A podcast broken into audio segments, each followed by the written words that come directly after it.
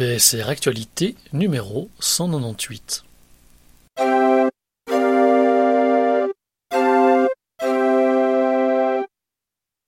Les romans.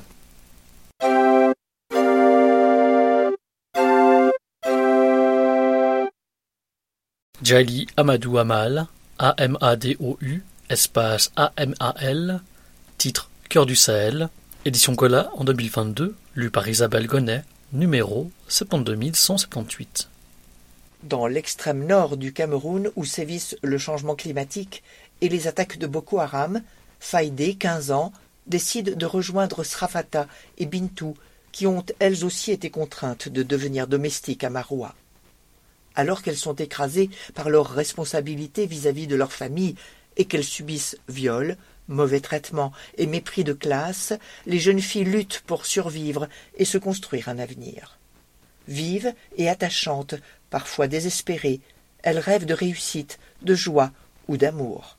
Comment parviendront-elles à se frayer un chemin dans cet environnement où leur destin semble tout tracé? Un tableau bouleversant et romanesque sur la condition des femmes qui parvient à nous rendre le Sahel terriblement proche.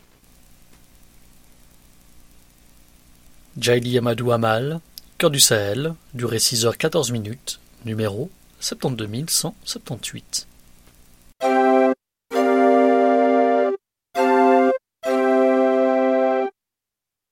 Emma Becker, B-E-C-K-E-R, titre L'Inconduite, édition Albin Michel en 2022, lu par Francine Creta, numéro 72195.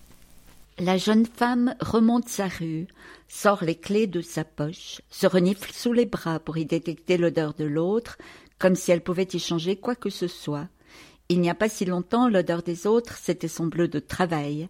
Elle y aurait aussi peu songé qu'un ouvrier songerait à balayer le plâtre de ses chaussures avant de rentrer chez sa femme. Mais ça fait quelques semaines déjà que les temps ont changé. L'appartement est calme, si ce n'est le petit qui pleure à fendre l'âme. On n'a pas encore trouvé mieux que cette mélopée pour recouvrer la raison. Brusquement, tout souci annexe disparaît. L'attrait des autres, le pinson de la culpabilité, la tête fendue en deux, écartelée entre un homme et la multitude de ses semblables. Le petit pleure et on n'a plus d'autre nom que maman, plus d'autre fonction que d'être là. Lenny s'avance dans le couloir, visiblement désolé. J'ai essayé de le rendormir, mais il s'est mis à crier encore plus fort. « Oh, mais qu'est-ce qu'il a, ce petit chou ?» Je gazouille d'une voix qui me paraît contrefaite de celle que j'étais il y a encore 10 minutes. La mère en moi se venge d'avoir été 2 heures durant et dans le secret le plus total, une femme libre. C'est la première fois depuis la naissance d'Isidore que je m'autorise à sortir et Isidore, qui dort d'une traite de 8 à 8, a choisi ce soir-là pour décider que je lui manque. Si ma mère était là et que je l'avais mise au courant de ma soirée, elle dirait que ce n'est pas un hasard que les bébés ont un 6e sens, notamment pour deviner lorsque quelque chose se trame qui pourrait mettre en danger la paisible cellule familiale.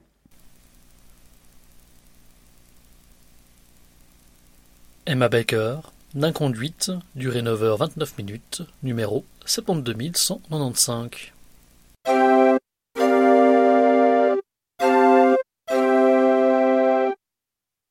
Janine Cummins, C-U-M-M-I-N-S, titre Une déchirure dans le ciel, édition P. Ray en 2022, lu par Martine Moina, numéro 72189. Un soir d'avril 1991, à la faible lueur de leur briquet, 2 sœurs, Julie et Robin Carey, font découvrir à leur cousin Tom Cummins les poèmes et graffitis inscrits sur l'Old Chain of Rocks, le pont qui enjambe le Mississippi à la sortie de Saint-Louis. Au même moment, 4 jeunes de la région trompent leur ennui en arpentant ce vieux pont, depuis l'autre rive. Lorsque leur route croise celle du petit groupe, on assiste brusquement à un terrible déchaînement de violence. Tom, qui réussit à en réchapper, ne peut pas imaginer que pour lui, sa sœur Janine et toute la famille Cummins, une interminable épreuve commence. Dans ce récit haletant, Janine Cummins raconte et analyse les effets dévastateurs d'un crime sur les victimes et leurs proches. Des méthodes policières douteuses au débordement de journalistes fascinés par le meurtre, de la difficile impartialité de la justice à l'épineux débat sur la peine de mort. Ce livre bouleversant explore les ombres de la société américaine. Le lecteur suit le combat de Tom et de sa famille au fil des années et leur émouvante reconstruction, dont le pilier reste la fidélité à leurs disparus. Janine Cummins, Une déchirure dans le ciel, durée 10h24, numéro 72189.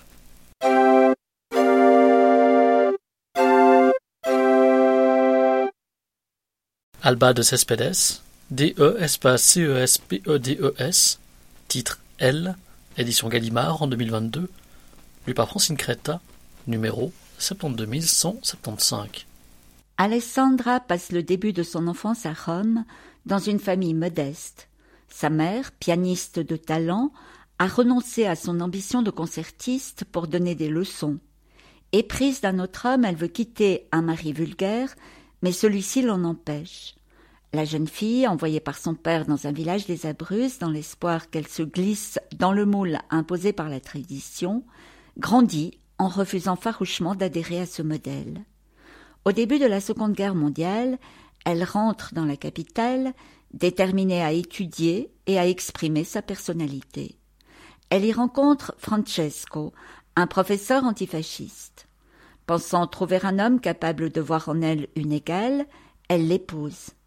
L'espoir d'Alessandra est immense et sa déception sera à la mesure de ses attentes.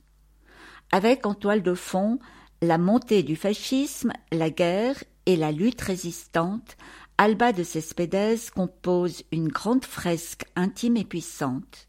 À travers une plongée dans la psyché féminine d'une impressionnante modernité, émerge la prise de conscience d'une femme qui, dans un monde dominé par les hommes, parvient à transformer la résignation en rébellion.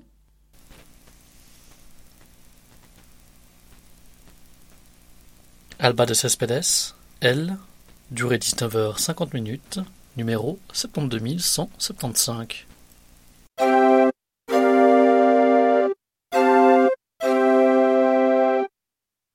Raymond Delley, DELLEY, titre Comédie humaine, édition de l'Air en 2022, lu par Bertrand Baumann, numéro 72154. Votre meilleur ami vient de mourir, il vous a laissé en héritage 2 cartons de vieux papier, des lettres, des photographies, des carnets, et un petit mot vous invitant à vous pencher sur tout ce fatras des jours anciens. Vous vous plongez dans ces archives, vous y retrouvez la présence lumineuse de votre ami, mais vous y découvrez aussi des secrets, des recoins d'ombre qui vous surprennent, parfois vous bouleversent, des énigmes dont vous allez fébrilement tenter de débrouiller le mystère. Un étrange médaillon renfermant le portrait d'une jeune fille inconnue, une mort mystérieuse sur un quai de gare désert, un grand secret dont il est question, à demi-mot, dans plusieurs lettres.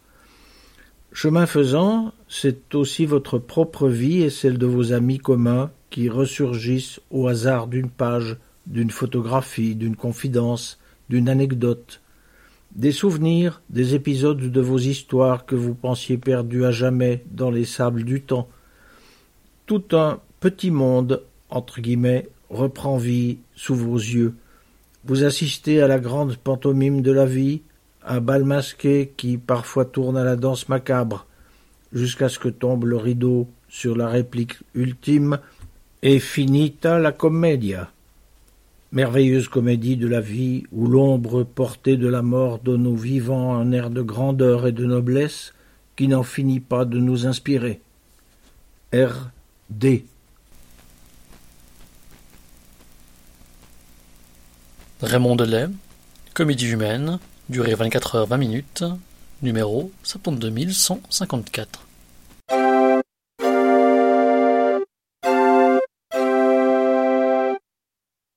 Virginie Despentes, DESPENTES, titre Cher connard, édition Grasset en 2022, lu par Anne-Elvire de Monjou, Numéro 72177. J'ai lu ce que tu as publié sur ton compte Insta. Tu es comme un pigeon qui m'aurait chié sur l'épaule en passant. C'est salissant et très désagréable.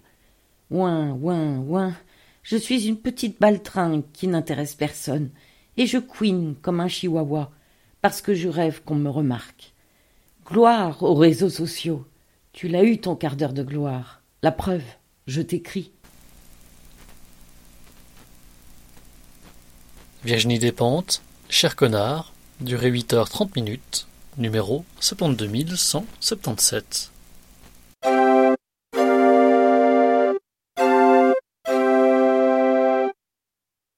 Elfriede Jelinek, Jelinek, titre Les Amantes, édition Point 2021, lu par Françoise Gola, numéro 72166. Ouvrez les guillemets. Du vitriol dans l'eau de rose. Fermez les guillemets. Ouest France. Brigitte coude et soutient-gorge à l'usine. Pour fuir le quotidien, elle tombe dans les bras de Heinz, l'électricien qui aura bientôt un magasin à lui. Paula, elle, rêve à l'amour des romans photos. Elle jette son dévolu sur Eric, le beau bûcheron qui lui préfère les motos et l'alcool. Peut-on vraiment échapper à son destin? Sans concession, Elfriede Jelinek fait voler en éclats une spécialité autrichienne, l'idylle. Elfriede Jelinek, Les Amantes, durée 5h59, numéro 72166.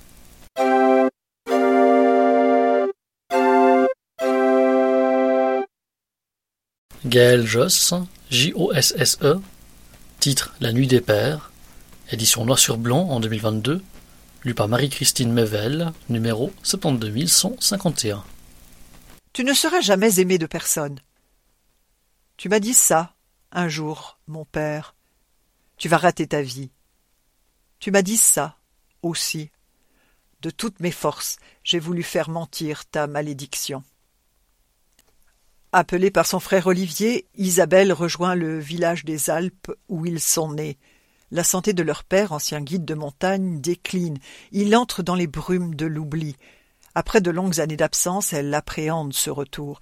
C'est l'ultime possibilité, peut-être, de comprendre qui était ce père si destructeur, si difficile à aimer.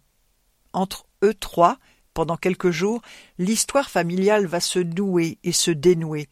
Sur eux, comme le vol des aigles au-dessus des sommets que ce père aimait par-dessus tout, plane l'ombre de la grande histoire, du poison qu'elle infuse dans le sang par-delà les générations murées dans le silence. Les voix de cette famille meurtrie se succèdent pour dire l'ambivalence des sentiments filiaux, les violences invisibles et les déchirures qui poursuivent un homme jusqu'à son crépuscule. Avec ce texte à vif, Gaëlle Josse nous livre un roman d'une rare intensité qui interroge nos choix, nos fragilités et le cours de nos vies.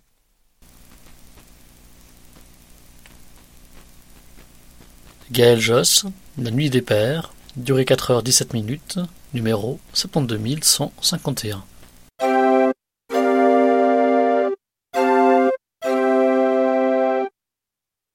Marcus Malte, Malte, titre Qui se souviendra de Philly Joe, édition Zulma en 2022, lu par Henri Cortesi, numéro 72176.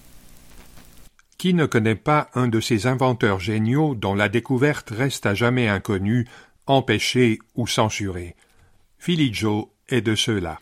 Sa machine à énergie libre, la Free Paw, est révolutionnaire. Si visionnaire et dérangeante que la mort brutale de Philly Joe demeure un mystère pour ses proches.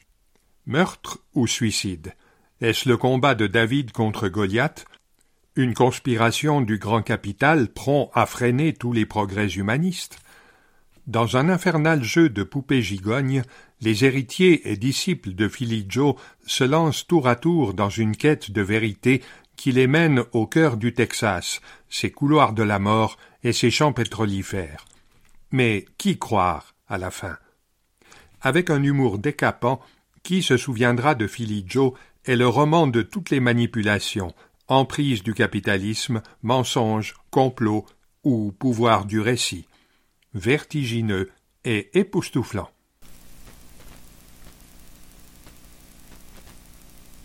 Marcus Malte, Qui se souviendra de Philly Joe, durée 18h37, numéro 72176.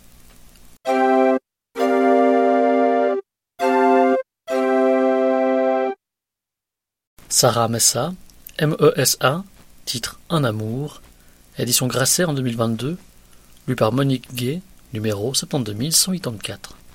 Nathalie a décidé de changer de vie en emménageant dans un petit village, la Escapa. Elle quitte son quotidien de citadine pour fuir ses fantômes et retrouver la sérénité, mais très vite, les relations avec son nouveau propriétaire se tendent. Il se montre agressif, la maison qu'il lui loue est dans un état déplorable et son sentiment d'insécurité ne cesse de grandir à mesure qu'elle fait connaissance avec les autres habitants. Il y a Peter, un homme aimable, bien qu'envahissant, l'étrange couple qui habite la maisonnette jouxtant son jardin, et puis Andreas, surnommé l'Allemand, avec qui la jeune femme va passer un accord plus qu'ambigu. Alors que les rumeurs enflent à la Escapa, c'est tout le village qui est sur le point de s'enflammer quand survient un terrible accident causé par le chien de Natalia. Dans ce roman écrit sur le fil, Sara Mesa construit une galaxie de personnages prêts à en découdre. Il est question de la ruralité et du fantasme de la vie loin de chez soi, de la solitude et de la violence quotidienne, mais Un amour raconte aussi la puissance du doute existentiel et amoureux, dont l'inconfort est probablement le signe ultime de notre vitalité. Véritable événement en Espagne, Un amour a été désigné meilleur livre de l'année par El País, La Vanguardia et El Correo.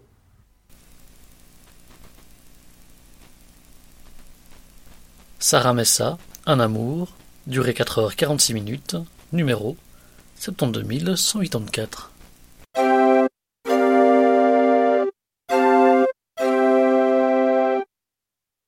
Denis Michelis, M-I-C-H-E-L-I-S, titre Encore une journée divine, édition noir sur blanc 2021, lu par Thibaut Pedrara, numéro 72146.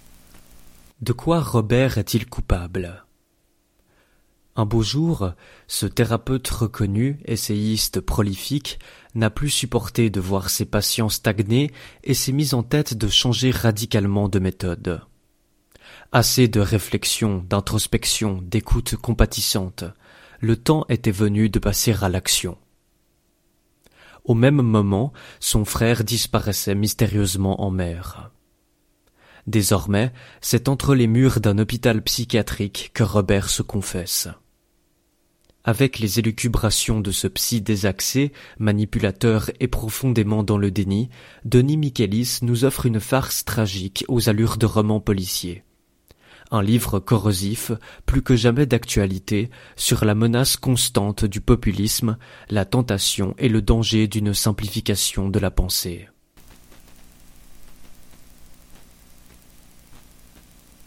Denis Michelis, Encore une journée divine, durée 4h28, numéro 72146.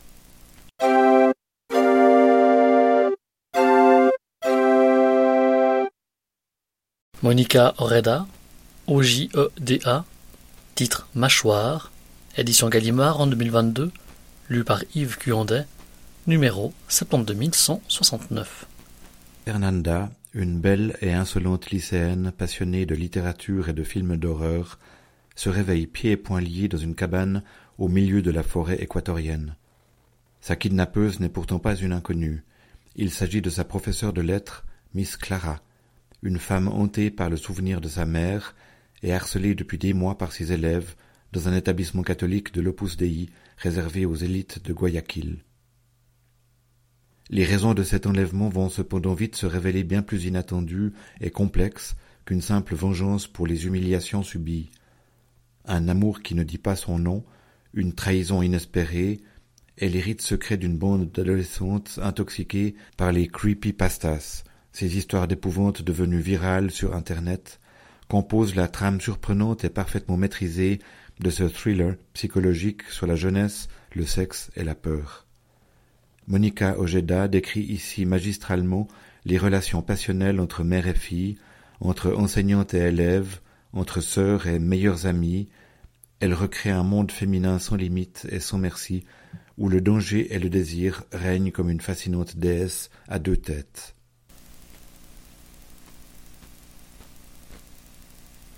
Monica Ojeda, Mâchoire, durée 8h27, numéro 72169.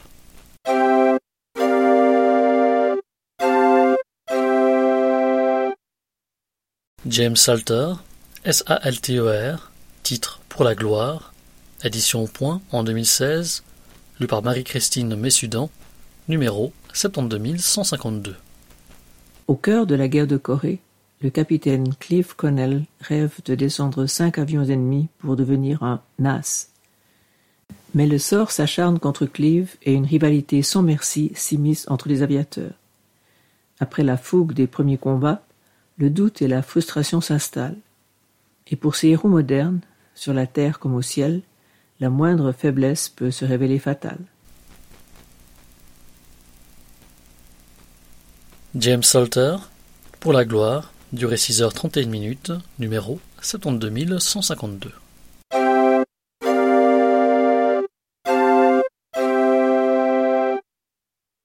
Alex Schulman, S.C.H.U.L.M.A.N., titre Les Survivants, édition Albin Michel en 2022, lu par Geneviève Glenck, numéro 72149. Benjamin presse le téléphone contre son oreille. Pourquoi ne peut-il intervenir ? Il regarde à travers la vitre. Il voit tous les coins où il jouait, enfant. C'est là qu'un jour tout a commencé, et c'est là que tout a fini. Il ne peut pas intervenir parce qu'il est resté figé ici et n'a jamais pu en bouger depuis ce jour. Il n'a pas dépassé 9 ans et là-bas des adultes sont en train de se battre, ses frères qui, eux, ont continué à vivre. Benjamin, Pierre et Niels sont venus accomplir les dernières volontés de leur mère, répandre ses cendres dans le lac qui borde leur maison d'enfance, non loin d'une épaisse forêt de sapins, comme on en trouve en Suède. Là où, 20 ans auparavant, un drame a changé le cours de leur existence. Alliant la beauté d'une narration littéraire à un sens magistral du suspense, Les Survivants est un récit intense, sombre et sensuel sur l'enfance, ses secrets et ses drames. Personnalité reconnue en Suède et dans les pays scandinaves, Alex Schulman déploie dans ce premier roman, salué par la critique, un talent aussi singulier que puissant. Alex Schulman, Les Survivants, durée 7h18, numéro 72149.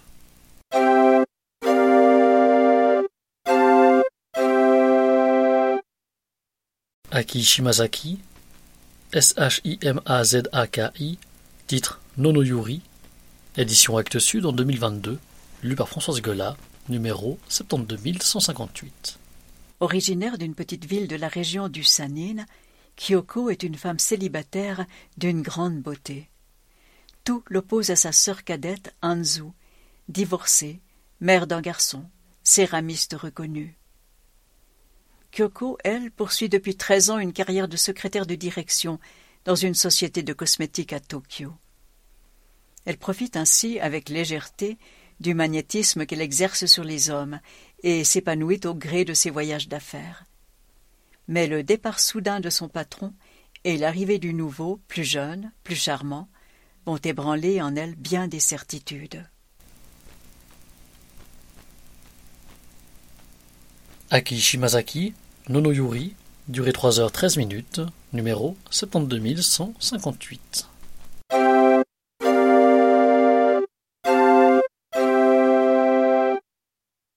Sion, titre Blond comme les blés, édition Métayer en 2022, lu par Simon Cortet, numéro 72163.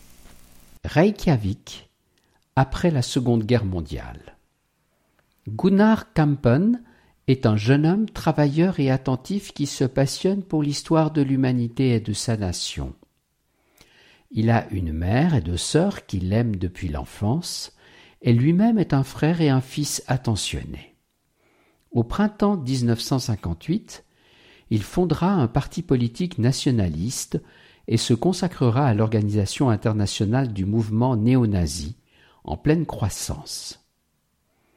Dans un texte qui oscille entre une mosaïque d'images d'enfance poétique, une correspondance qui suit l'évolution d'un engagement politique et la création d'un parti d'extrême droite, Chion examine le parcours d'une vie, d'une époque et d'une radicalisation rythmée par la simplicité absolue de son quotidien. Faux thriller où le protagoniste meurt dès le premier paragraphe, blond comme les blés, est une œuvre limpide, un écho de la banalité du mal d'Hannah Arendt sous les apparences d'un roman nordique.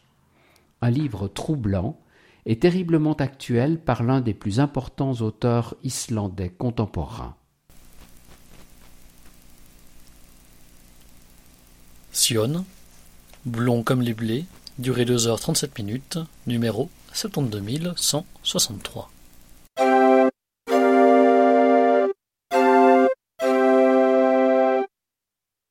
Miriam Toews, T-O-E-W-S, titre Drôle de tendresse, édition Buchet-Chastel en 2021, lu par Daniel Schwartz, numéro 72186.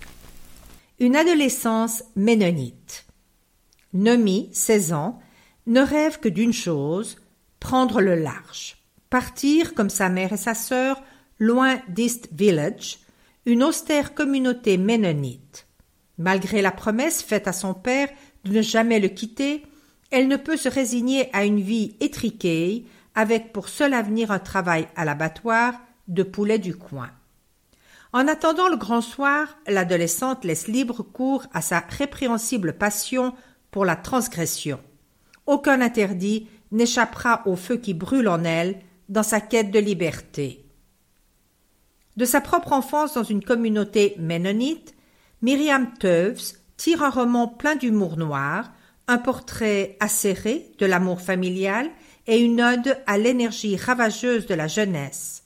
Immense best-seller au Canada, Drôle de tendresse y a été récompensé par le prestigieux prix du gouverneur général. Miriam Toews, Drôle de tendresse, durée 8h16, numéro 72186.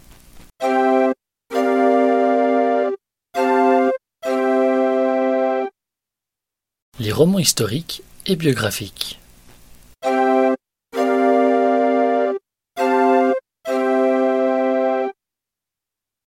Giuseppe Catozzella, C-A-T-O-Z-Z-E-L-L-A, titre Brigantessa, édition Buchet-Chastel en 2022, lu par Jocelyne Butessovilla, numéro 72193. Ouvrez les guillemets. Mais que les choses soient claires, si j'ai utilisé un couteau pour me couper les cheveux et enfiler des vêtements d'homme, ce n'était pas pour en devenir un. Je l'ai fait parce qu'autrement, je ne me serais jamais libérée. Autrement, je serais restée Maria. Fermez les guillemets. Italie, 1848. Maria Oliverio, issue d'une famille paysanne calabraise, grandit dans une pauvreté qui l'empêche de déroger au principe d'un monde sans avenir. Profondément déçue par les promesses de l'unification du pays, la jeune fille va devenir la redoutée Chinchilla, une brigantessa en quête éperdue de justice et de liberté, dont le nom, bien au-delà de la vallée, résonnera bientôt dans toute l'Italie. Giuseppe Catozzella relate l'épopée d'une grande héroïne italienne qui bouleverse son destin pour honorer les idéaux de toute une nation.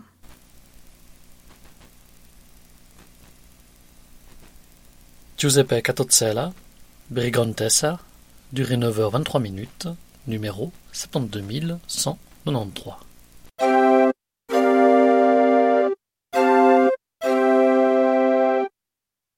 Suzanne Dorier, D-E-R-I-E-X, titre « S'il plaît à Dieu, un arbre de vie, 4 ». Édition Bernard Campiche en 2019, lu par Martine Desvoldt, numéro 72145. J'ai eu peur de mourir. Je ne savais pas m'y prendre. Tout allait de travers. Si tu avais été ici, j'aurais été affreusement inquiet et malheureux, sans vous être d'aucun secours. N'as-tu jamais assisté à une naissance ? Assister sans doute, mais assister, ce n'est pas savoir intervenir. Il sent qu'il n'a pas répondu à sa véritable question. Elle reprend. Peut-être m'aurais-tu donné la permission de partir ? Certainement non. Nous avons tous besoin de toi. De légers bruits de succion montent du berceau. Jean-Charles s'approche. Le petit être qui émerge du sommeil et manifeste une impérieuse volonté de vivre, que perçoit-il de la lumière et de la grande ombre qui se penche sur lui ? « Anna a faim, dit Suzette. Prends-la, donne-la-moi, ici, tout près. » Les poings fermés du bébé pressent le sein gonflé de la mère. Avide, les lèvres se rivent au mamelon. Suzette somnole. Dans la chambre plus fraîche que les autres où le soir s'installe, Jean-Charles garde dans ses mains, qui ont déjà recousu et poncé tant de plaies, le poids léger et la chaleur d'un nouveau-né. Étrange loi de la condition humaine qui impose à la femme la mise au monde des enfants. Du fond des âges, les générations se succèdent, effacent le passé, bouleversent le présent, disparaissent sans avoir élucidé le mystère de leur origine et de leur fin. Suzanne Dorillé, S'il plaît à Dieu, un arbre de vie 4, durée 10h13, numéro 72145.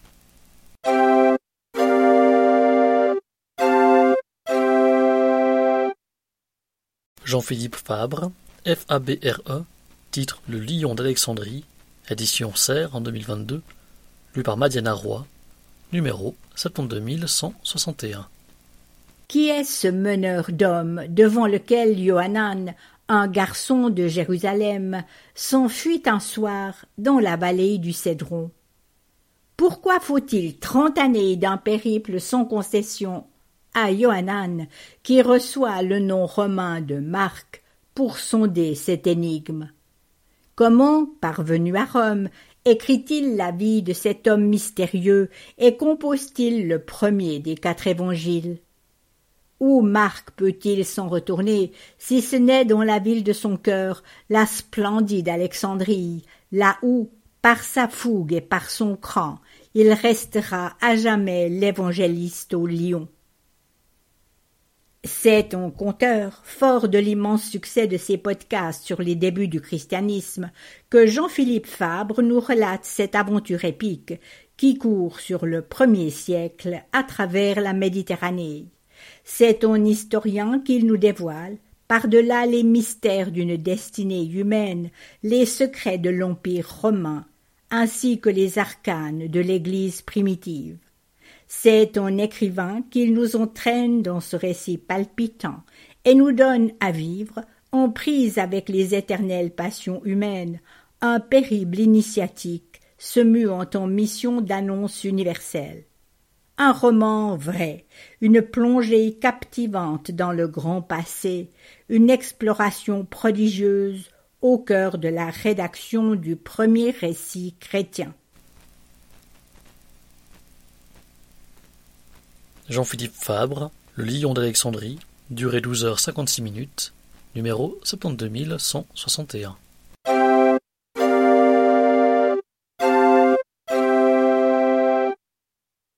Almudena Grandes, G-R-A-N-D-E-S, titre « Les secrets de Ciempozuelos », édition Lattès en 2022, dû par Christiane Messudan, numéro 72191. 1954. Le jeune psychiatre Herman Velázquez revient en Espagne pour travailler à l'asile pour femmes de Ciempozuelos, à la périphérie de Madrid. Après avoir fui la victoire des nationalistes en 1939, Herman a vécu 15 ans en Suisse, chez un psychiatre juif lui-même en exil. À Ciempozuelos, Herman retrouve une patiente qui l'avait fascinée, enfant, quand son père la soignait, Aurora Rodríguez Caballera, paranoïaque qui a assassiné sa propre fille. Il y fait également la connaissance d'une aide-soignante, Maria Casteron, à qui Doña Aurora a appris à lire et à écrire. Attiré par Maria qui le repousse, Herman la soupçonne de cacher de nombreux secrets. Âmes sœurs désireuses de fuir leur passé respectif, Anne et Maria aspirent à se donner une nouvelle chance, mais ils vivent dans un pays humilié où les péchés deviennent des délits et où la religion et la morale officielle camouflent abus et exactions.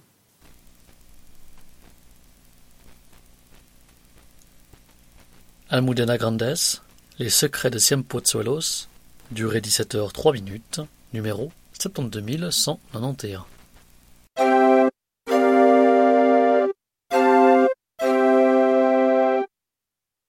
Camille Pascal, PASCAL, titre « L'air était tout en feu », édition Robert Laffont 2022, lu par Françoise Dufour, numéro 72185. 27 avril 1718. Un incendie ravage le petit pont, menaçant Notre-Dame. Alors qu'à Paris l'air est tout en feu, au château de Sceaux, la duchesse du Maine souffle sur un autre brasier, bien plus dangereux pour le régent, celui du complot. Mariée à l'aîné des bâtards de Louis XIV, haute comme trois pommes mais animée de l'orgueil d'une princesse du sang, cette précieuse règne sur sa petite cour de beaux esprits comme sur son mari. Soutenue en secret par le prince de Selle-la-Mer, ambassadeur du roi d'Espagne, et encouragée par les survivants de la vieille cour du roi Soleil, elle va intriguer avec passion.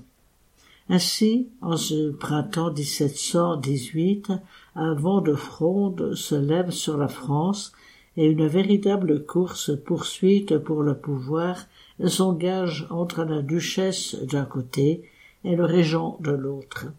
À travers les méandres des conspirations politiques, les haines familiales et une galerie de portraits, tous plus extravagants les uns que les autres, Camille Pascal fait renaître avec virtuosité le temps enflammé et haletant de la Régence.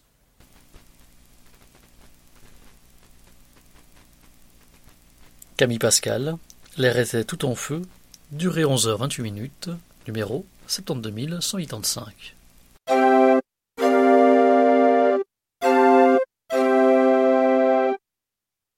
Arturo Pérez Reverte, P-E-R-E-Z-R-E-V-E-R-T-E, titre Un jour de colère, édition Point, en 2009, lu par Françoise Dufour, numéro 72180. Le 2 mai 1808, Madrid se soulève contre les troupes napoléoniennes. En quelques heures, hommes et femmes, soldats et artisans s'arment de haches et de couteaux pour affronter l'occupant. Face à l'armée la plus puissante du monde, ils déversent leur colère dans un bain de sang durant une journée qui a marqué à jamais l'histoire de l'Espagne.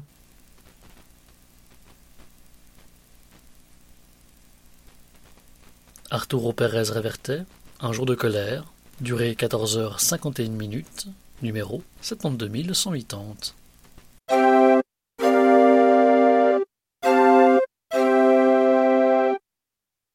Monica Sabolo, S-A-B-O-L-O, titre La vie clandestine, édition Gallimard en 2022, lu par Brigitte Cottan, numéro 72196.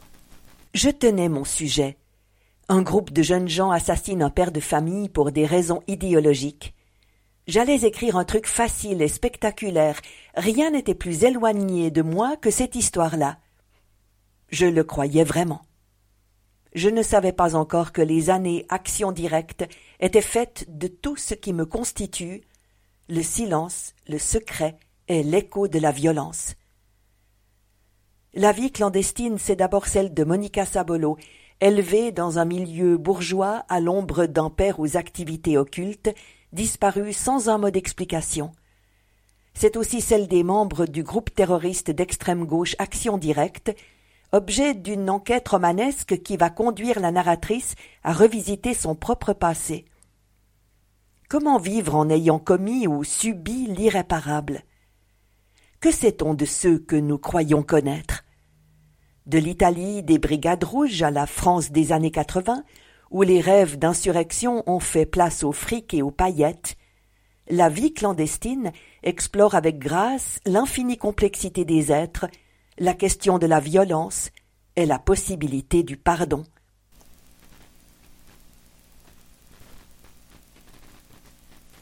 Monica Sabolo, La vie clandestine, durée 9h09, numéro 72196.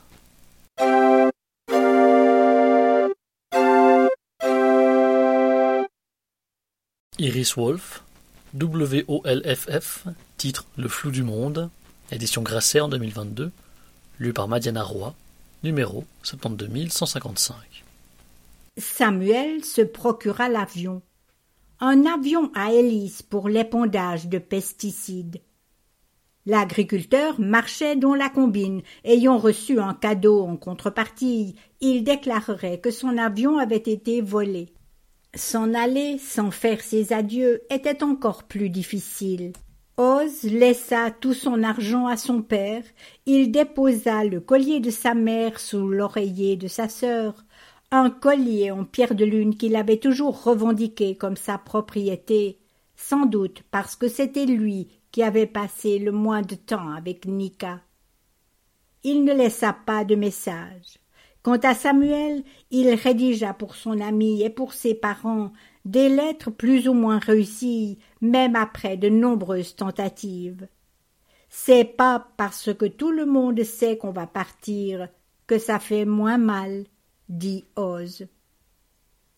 Dans une langue poétique et aérienne, Iris Wolff nous raconte le destin de plusieurs générations d'une famille et de ses proches. En Europe centrale ou en exil, leurs liens sont mis à rude épreuve.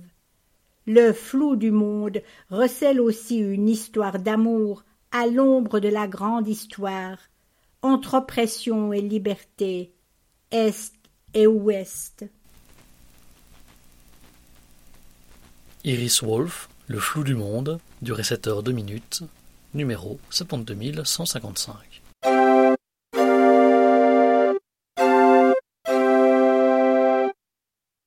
Des romans policiers et suspense.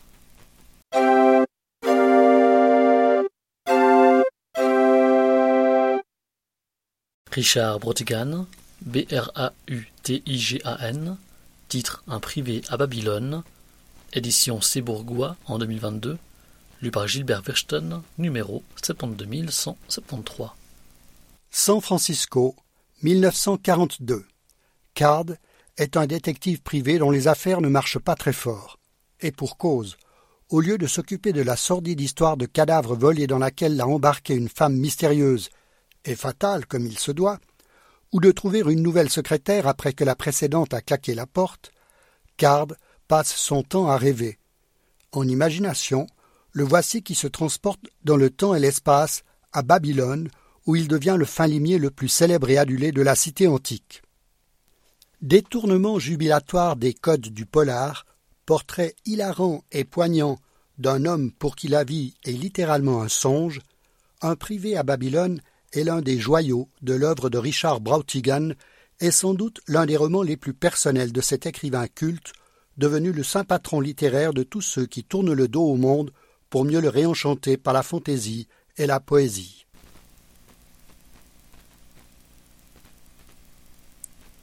Richard Brautigan, Un privé à Babylone, durée 4h24, numéro 72173.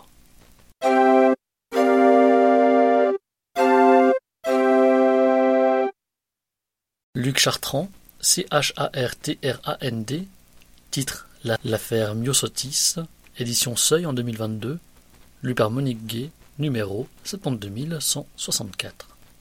Paul Carpentier, ancien journaliste, s'est récemment installé près de Jérusalem avec sa femme Rachel et leur fils David. Sa vie va dérailler le jour où un ami à lui, diplomate, est retrouvé assassiné à Gaza.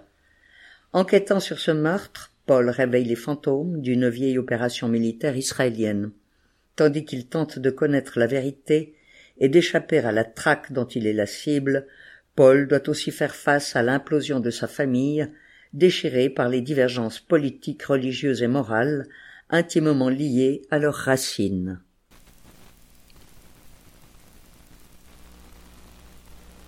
Duc-Chartrand, l'affaire Myosotis, durée 11h14, numéro 72164.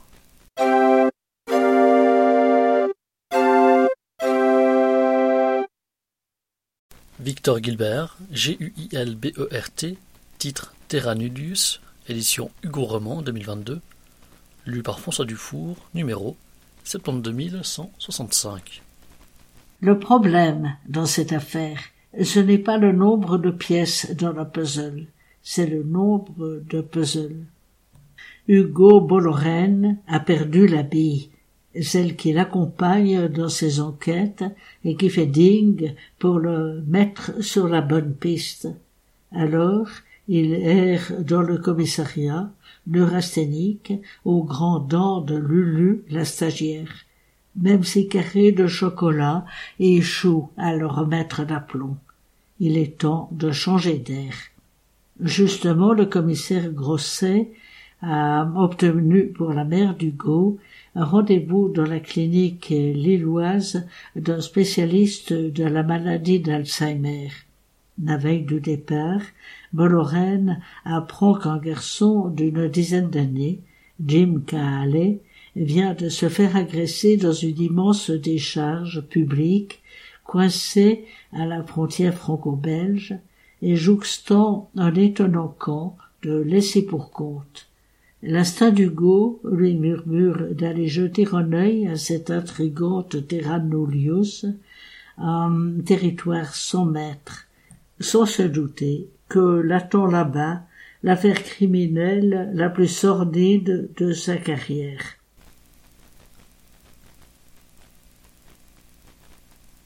Victor Gilbert, Terra Nullius, durée 12h03, numéro 72165.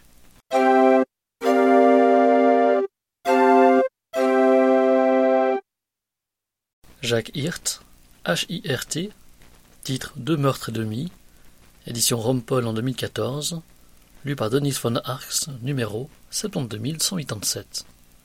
Deux demi, c'est parfait. Du blanc bien frais pour l'apéritif entre quatre amis. Sous une tonnelle, près d'une fontaine, quand on a le temps de se demander si c'est possible, deux meurtres et demi. Comment perpétrer un demi-meurtre ?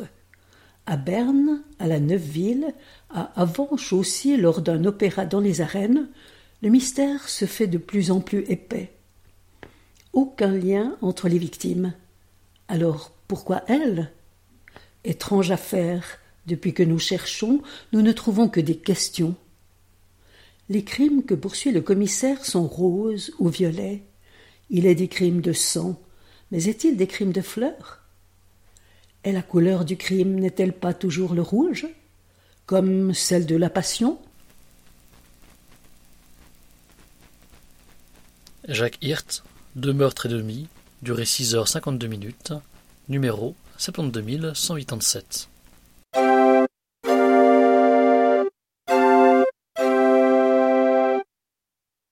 Géraldine Lourenço, L-O-U-R-E-N-C-C-D-O, titre Maudite Bénichon, édition Montsalvan en 2022, lu par Marianne Pernet, numéro 72150.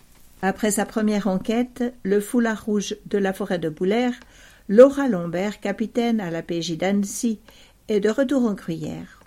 Mais plusieurs événements inattendus vont venir bouleverser ses projets de vacances. Embarquée malgré elle dans une quête de vérité, elle entraînera dans son sillon une mystérieuse inconnue à la mémoire capricieuse, un paysan acariâtre et taiseux, un ami proche et son amoureux Julien Morel, inspecteur de police à Fribourg. Et personne n'en sortira indemne. De maudites bénichons, à n'en pas douter.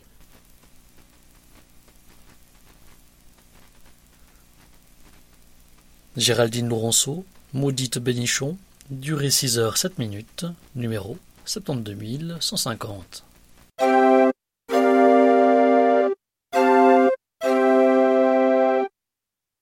Tatiana Malik, MALIK, titre Dérive, édition 180 degrés en 2022, lu par Edgar Reber, numéro 72194.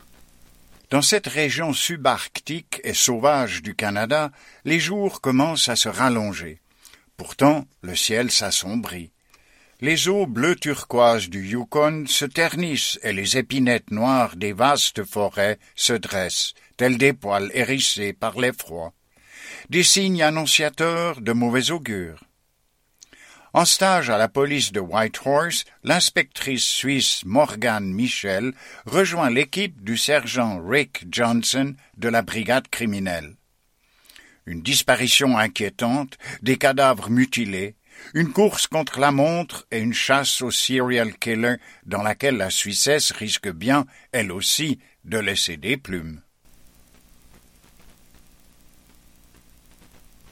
Tatiana Malik, Dérive, durée 7h27 minutes, numéro 72194.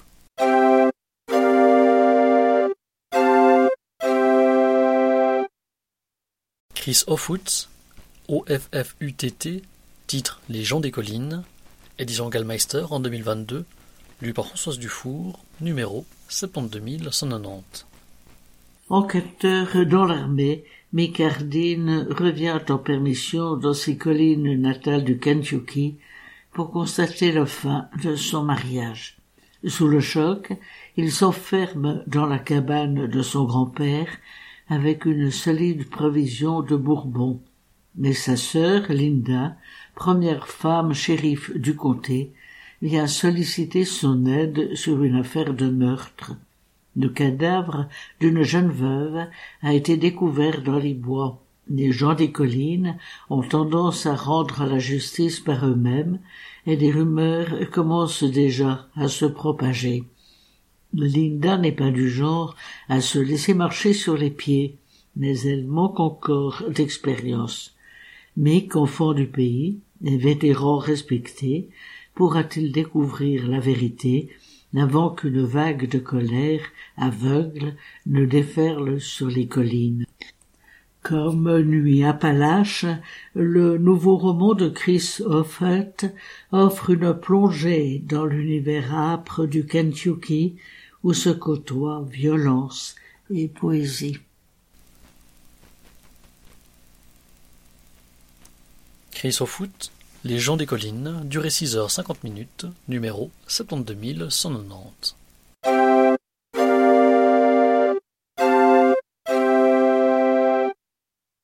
Laurence Voita, VOITA, titre Personne ne sait que tu es là, édition romane en 2022, lu par Michel Voita, numéro 72188. A-t-il vraiment cherché autant qu'il le pouvait? Bruno ne comprend pas bien la manière dont il mène cette affaire personnelle. Obscurément, il sent que quelque chose en lui résiste, une façon de freiner qui ne lui ressemble pas. Quête des origines pour donner un peu de sens en plus à ce qui reste d'avenir, ou vieux réflexe d'élucidation comme une seconde peau, presque une obligation.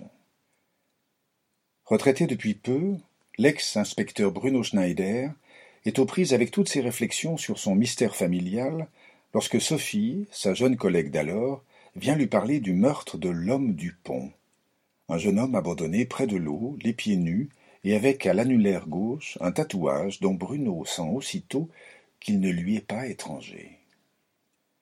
Avec Personne ne sait que tu es là, retrouvez l'équipe d'enquêteurs et les intrigues subtilement entrelacées que vous avez aimées dans Au point 1230. Laurence Voita, Personne ne sait que tu es là, durée 5h40 minutes, numéro 72188.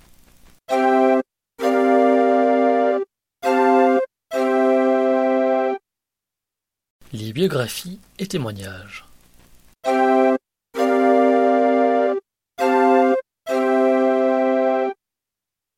Gérard Bonal, Bonal, titre Joséphine Baker du musical Au Panthéon, édition Talendier en 2021, lu par Françoise Perdon de la VH, numéro 72957.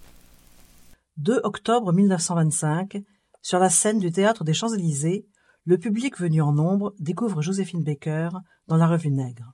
Elle a 19 ans, c'est un triomphe. Elle danse le charleston, vêtue de sa seule peau brune, portant sa nudité comme une panthère noire sa fourrure. En 1931, elle chante « J'ai deux amours ». Une star internationale est née. Gérard Bonal, dans une approche personnelle et presque sentimentale, liée à ses souvenirs d'enfance, livre un portrait par touche de la Vénus noire. Il nous entraîne sur ses traces de l'enfance pauvre à Saint-Louis, Missouri, jusqu'à la lutte pour les droits civiques aux côtés de Martin Luther King. On embarque avec elle en 1925 sur le paquebot qui l'emmène vers l'Europe, dans un voyage qu'elle espère sans retour, pour fuir la misère et la ségrégation. On l'escorte dans le Paris nocturne des années folles, celui des théâtres de music-hall, le casino de Paris, les Folies Bergères, des night-clubs de Pigalle, au bras de ses amants, Georges Simenon ou Giuseppe Abatino, dit Pepito, son impresario et mentor pendant 10 ans. Dès 1941, l'icône des années folles rejoint les services secrets de la France libre. Militant inlassablement pour la fraternité universelle, elle adoptera après la guerre 12 enfants venus du monde entier, sa fameuse tribu arc-en-ciel, qu'elle installera dans le château des Milandes, en Dordogne. À sa mort, le 12 avril 1975, une vague d'émotions submerge le pays, des funérailles nationales sont décrétées. Aujourd'hui, la petite danseuse de Saint-Louis qui a conquis Paris en une soirée sera la première femme noire à reposer au Panthéon.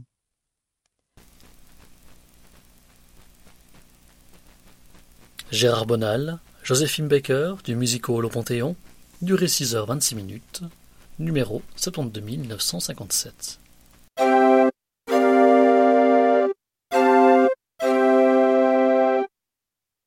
Yves Coppens, C-O-P-P-E-N-S, titre Une mémoire de mammouth, édition Olive Jacob en 2022, lu par Jack Turlington, numéro 72 174. De son éblouissement d'enfant devant ses premiers fossiles à l'un des astéroïdes qui tournent en rond entre Mars et Jupiter, Yves Coppens égrène 14 milliards d'années d'histoire du monde, des roches, des êtres vivants et de l'homme, comme autant de premières gorgées de paléontologie. On y croise les tout premiers habitants de la Terre, de l'Europe, de la France, les derniers néandertaliens, et des mammouths, en veux-tu, en voilà. Entre petite et grande préhistoire, ce livre suit avec bonheur le fil d'une vie dédiée à sa passion. Citation. Comme les 36 histoires qui sont racontées dans ce livre concernent des épisodes de mon existence, et que mon existence naguère était séparée de la paléontologie et des disciplines qui lui tournent autour, toutes ces sciences naturelles et humaines se retrouveront partout dans le texte sous la forme de gouttes de science et de gouttes d'histoire. Comme il paraît par ailleurs que j'ai une bonne mémoire, ce que l'on appelle une mémoire d'éléphant, si on paléontologise cette jolie expression, elle devient sans peine une mémoire de mammouth. Fin de citation, Yves Coppens. Yves Coppens, Une mémoire de mammouth, durée 16h50, numéro 72 174.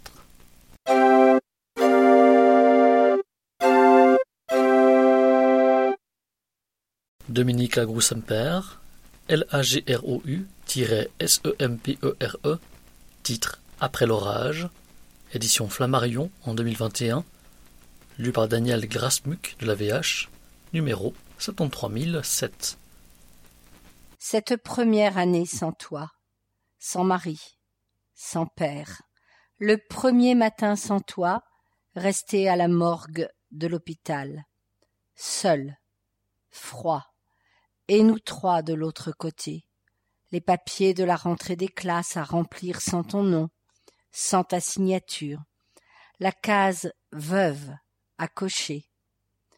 Une année, la première année d'une vie qui continue sans toi, une année où chaque pas nous emmène vers une nouvelle histoire.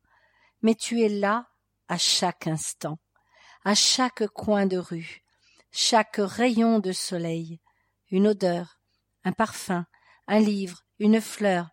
Tu les aimais tant, une chanson, le visage de nos enfants, leurs yeux, une photo, un objet, ta montre, tes lunettes, ton alliance à mon doigt, ton portefeuille, notre jardin, ce fauteuil, un vêtement, tes chaussures, ton sac à dos. Mais nous sommes en vie et bien décidés à la vivre. » Après le décès de son mari, Dominique Lagroussempère a choisi d'écrire pour graver ses souvenirs et ne pas oublier l'orage qui gronde. Parce qu'il y a une vie après l'orage, parce que le soleil pointe toujours derrière les nuages. Dominique Lagroussempère, Après l'orage, durée 3h53, numéro 73007.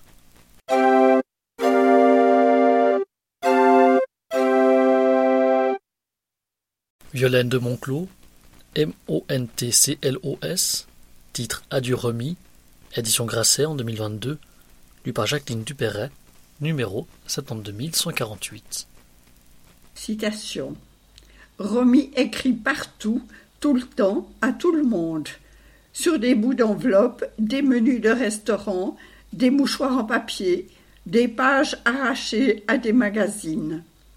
À son agent, à ses amours, à ses amis, aux comédiens et techniciens qui l'entourent, Romy adresse des petits mots qu'elle aime faufiler sous les portes, acheminés à leurs destinataires par des moyens détournés, compliqués, enfantins.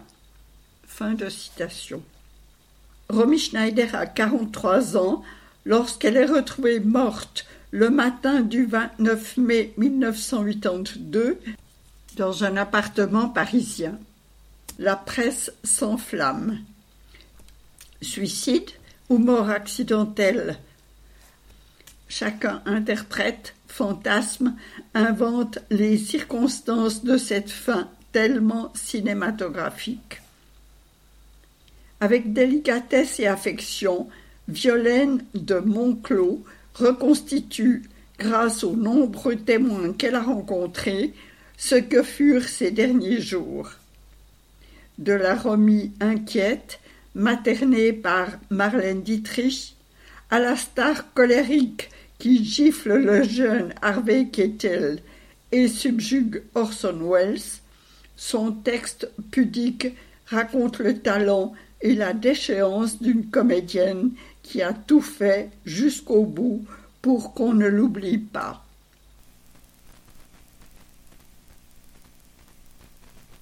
Violaine de Montclos, Adieu remis, durée 2h40, numéro 72148.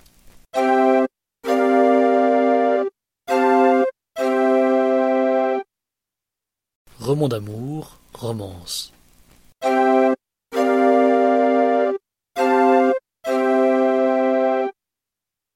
Catherine Cusset, C-U-S-S-E-T, titre La blouse roumaine, édition Gallimard en 2015, lu par Anita Renard de la VH, numéro 73002. Quand Marc sera parti pour Paris, elle passera à Halle, à Boston ou à S une nuit entière. Voilà seulement ce qui leur manque, une nuit sans limite de temps, sans précipitation et sans peur, et tout sera accompli.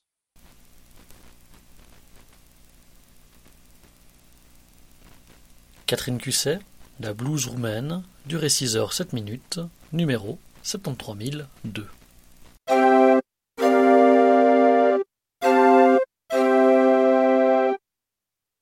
Nora Roberts, R-O-B-E-R-T-S, titre L'amoureuse de Noël, édition Harlequin en 2021, lu par Françoise Leport de la VH, numéro 72940. Aussi doux et scintillant que la neige, l'amour est le plus beau des cadeaux. À l'idée de suivre la prochaine saison de course automobile, Foxy, F-O-X-Y, est folle de joie.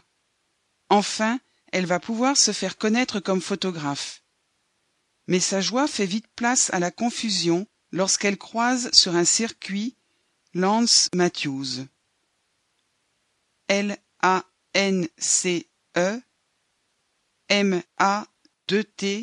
H-E-W-S. Lance, dont elle était follement amoureuse alors qu'elle n'était qu'une jeune fille, avant de comprendre que ce séducteur représentait pour elle un trop grand danger. Mais aujourd'hui, alors qu'elle est devenue une femme, n'est-elle pas de taille à vivre la passion qu'il lui inspire, tout comme autrefois ?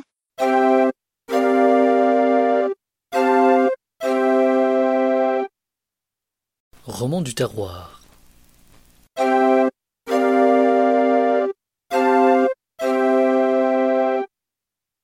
Didier Cornaille, C-O-R-N-A-I-L-L-E, titre Gentille Blandine, édition Presse de la Cité en 2021, lu par Annie Hutton de la VH, numéro 72944. Blandine habite le Morvan, entre monts, forêts et rivières atruites. Rares et sans les visiteurs, jusqu'à ce que de jeunes étrangers se prennent de passion pour les chemins du travers, qu'ils dévalent à fond la caisse, sur leur vélo tout-terrain. Ils ont été accueillis par Octave, vieux paysan, dont ils égaient la solitude. Mais au café du village, ça gronde. Qui sont-ils ? De quel droit s'approprient-ils les rues de collines et saccagent-ils les sentiers ? De Blandine, 16 ans, on tolère les virées sportives dans le travers. Mais on apprend bientôt qu'elle va y rejoindre son amoureux, un de ces inconnus. Deux camps s'opposent alors. Citadins et locaux, renouveau des territoires et traditions rurales. Blandine, aussi futée que gentille, saura-t-elle les réconcilier ? Avec l'aide de Pierre Tricot, le sage, celui en qui tous ont confiance.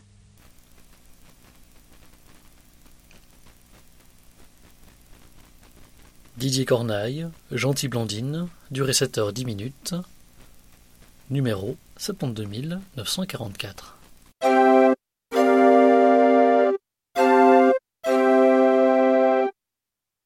René Limousin, L-I-M-O-U-Z-I-N, titre Chez la Fenotte, édition de la Vétizou en 2020, lu par Karine Mazet-Drisson de la VH, numéro 73032. Chez la Fenotte. En Haute-Corrèze, au pays de Jacques Chirac, Victor Bessette a été longtemps maire de sa commune de Saint-Roch. Inexorablement, dans les années 90, le village s'est endormi. Les ateliers et les boutiques ont fermé leurs portes, les paysans ont pris leur retraite. La forêt, les corbeaux et les sangliers les ont remplacés et bientôt, les loups seront de retour. Seul le bistrot de Victor, tenu par son épouse, que tout le monde ici appelle la Fenotte, a résisté et demeure encore le dernier endroit de convivialité. Un jour, Victor apprend que l'administration envisage de créer un parc naturel régional. Son sang ne fait qu'un tour. L'ancien maire s'y oppose farouchement et au cours d'une réunion contradictoire, il est victime d'un malaise. Aux élections municipales suivantes, la commune de Saint-Roch se retrouve sans candidat. Le village va-t-il disparaître, rattaché à une collectivité voisine ? Victor Bessette retrouvera-t-il assez de force pour assurer la survie de son territoire ? La Fenotte réussira-t-elle à suppléer son mari et à constituer la liste de la dernière chance ?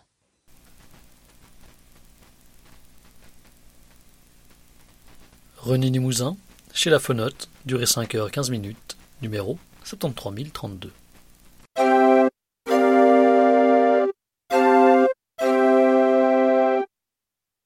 La science-fiction et la dystopie.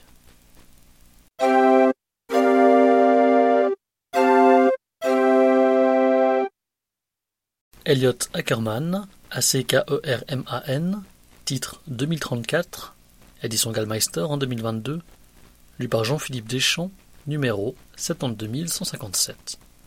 Dans chaque guerre, savait-il, il y avait une part de mauvais calcul. De par sa nature même, c'était inévitable. Parce que lorsqu'une guerre commence, les deux camps pensent qu'ils vont gagner. Lors d'une mission de routine en mer de Chine, la commodore Sarah Hunt repère un chalutier en détresse. Elle décide d'intervenir avec sa flotte de navires de guerre. Un choix dangereux, car les Chinois revendiquent sans relâche leur souveraineté sur ces eaux contestées. Dans le même temps, un F-35 américain, surarmé, flirte avec l'espace aérien iranien. Mais le pilote, Chris Wedge Mitchell, pourtant expérimenté, perd les commandes et tombe aux mains de l'ennemi. Ces incidents apparemment isolés vont mettre en branle une implacable mécanique de confrontation. Personne ne voulant l'apocalypse nucléaire, chaque puissance joue au plus serré. Mais politiques et militaires ont beau avoir envisagé tous les paramètres, on ne peut jamais tout prévoir. L'amiral Stavridis, ancien commandant de la flotte américaine, et l'écrivain Elliot Ackerman, ex-marine multidécoré, imaginent un roman troublant de crédibilité où un face-à-face entre les deux plus grandes puissances mondiales risque d'échapper à tout contrôle.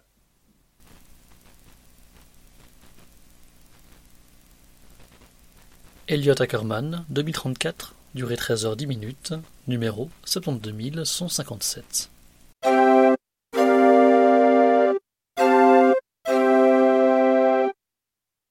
Dan Simmons, S-I-M-M-O-N-S, titre L'échiquier du mal de CD, édition Pocket en 2021, lu par François Dufour, numéro 72159. Dans les replis du pouvoir se cache une poignée d'êtres qui jouissent du talent.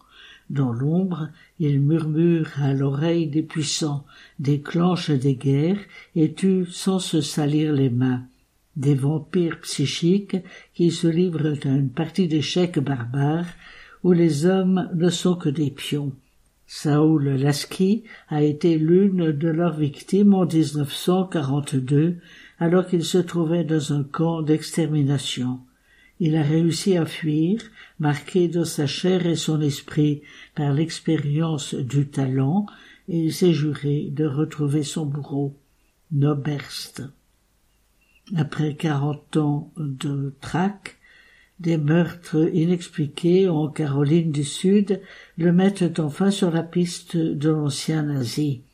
Accompagnée de Nathalie Preston, une jeune femme à la recherche des assassins de son père, il n'a jamais été si près du but. Mais les marionnettes peuvent-elles rompre leur fil ?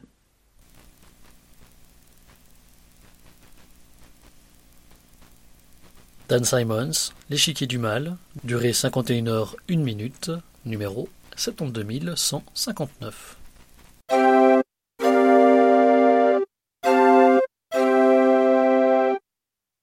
La littérature enfant et jeunesse.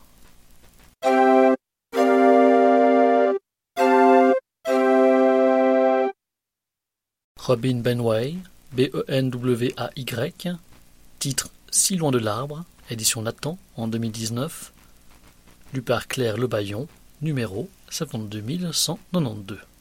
3 adolescents blessés, 3 vies qui se mêlent, une famille, pour le pire et le meilleur. Pas évident de créer des liens quand on se rencontre pour la première fois à 16 ans. Grace a passé une année difficile au lycée. Pour aller mieux, elle part à la recherche de sa mère biologique. Mais ce qu'elle trouve, c'est une sœur et un frère. Maya, avec son tempérament explosif, et le doux Joaquin. Entre confidence et crainte, ils vont apprendre à compter les uns sur les autres et à faire la paix avec leur passé.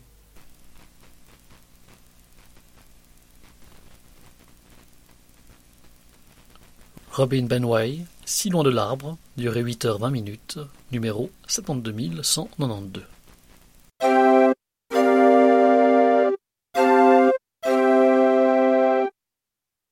Ami Makechni, M-A-K-E-C-H-N-I-E, titre 4 enfants dans le vent, édition Bayard Jeunesse en 2022, lu par Geneviève Girard, numéro 72181. La famille de Gwen, 10 ans, quitte New York pour l'Iowa. Au revoir gratte-ciel et bonjour champ de maïs. Sur place, elle et sa petite sœur, Betty, se lient d'amitié avec Mika et Jimmy. Mais la mère de Mika est une femme terrifiante, et lorsque le vieux fermier d'à côté disparaît, Gwen est persuadée qu'elle y est pour quelque chose. Et elle compte bien le prouver.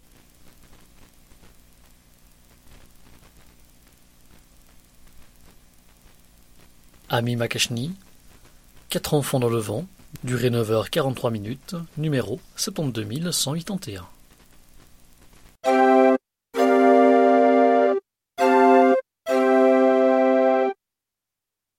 Policier jeunesse.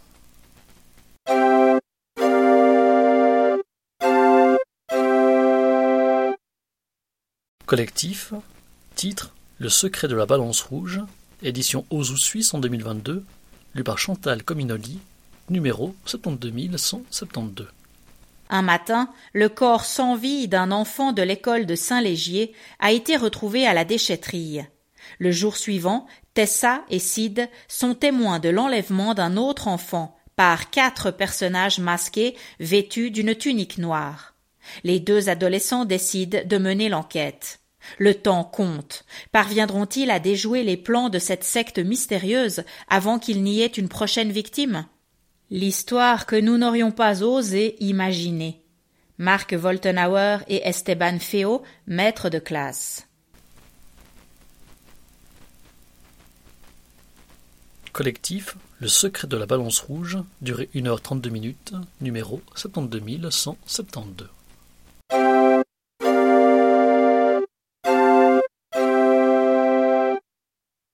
Marc Voltenauer, Voltenauer, titre Péril au Grand Saint-Bernard, édition Ozu Suisse en 2022, lu par Chantal Cominoli, numéro 72156. Lors d'une fête à l'hospice du Grand Saint-Bernard, Mélissa et Adam sont les témoins impuissants d'un rapt de 5 chiots Saint-Bernard. Le frère et la sœur, aidés par une vétérinaire aux fortes convictions, vont tout faire pour retrouver la trace des voleurs. Arriveront-ils à sauver les chiots ? Une enquête course-poursuite s'engage sur fond de sombre trafic de chiens.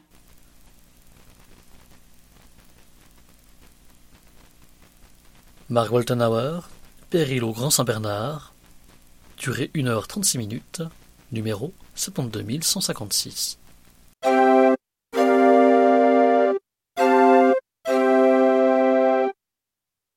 Les documentaires.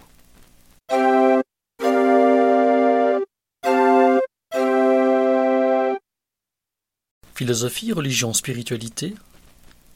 Laurence Devillairs, Devillairs, titre Petite philosophie de la mer, édition La Martinière en 2022, lu par Françoise Selem, numéro 72183.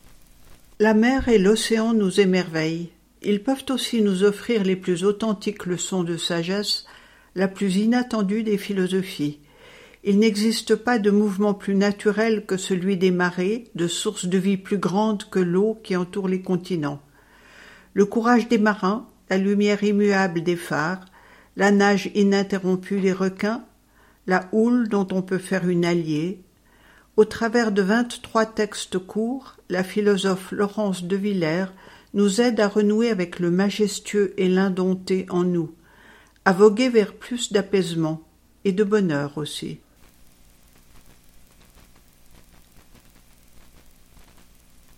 Laurence Devillairs, Petite philosophie de la mer, durée 2h29, numéro 72183.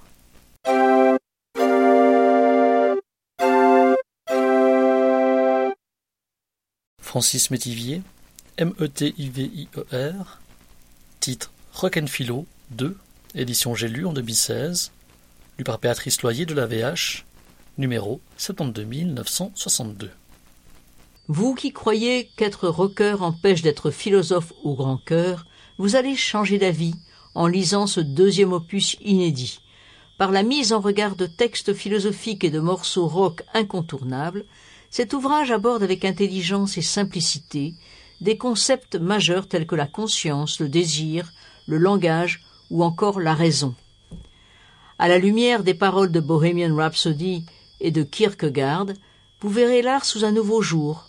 Vous retrouverez la raison sous la houlette de Rousseau et de Supertramp, et Rage Against the Machine achèvera de vous remettre sur le chemin du droit.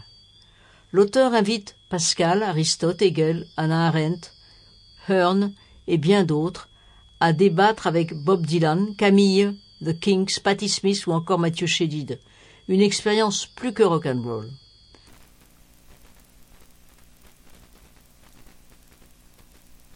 Francis Métivier, Rock'n'Philo 2, durée 12h39, numéro 72962.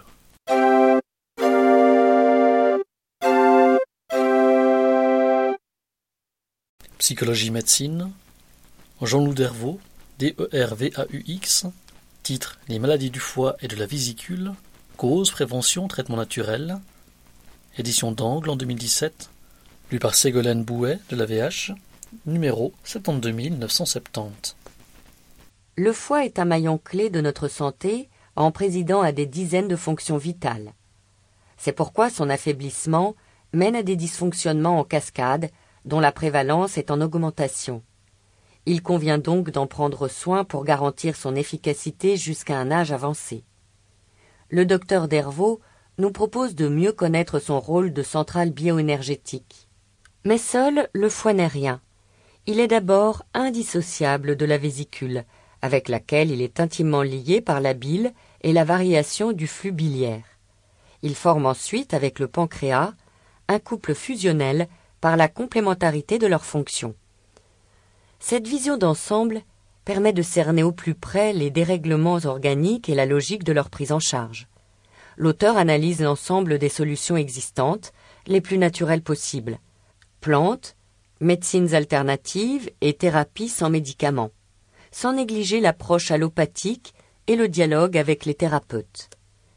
Prévention et hygiène de vie sont également mises en avant avec de nombreuses astuces à appliquer au quotidien pour éviter l'accumulation de toxines et le surmenage organique qui conduisent au stress digestif. Rédigé en 70 questions et conseils et enrichi de nombreux tableaux synthétiques, ce livre est complété par 7 fiches détaillées des troubles hépatobiliaires courants.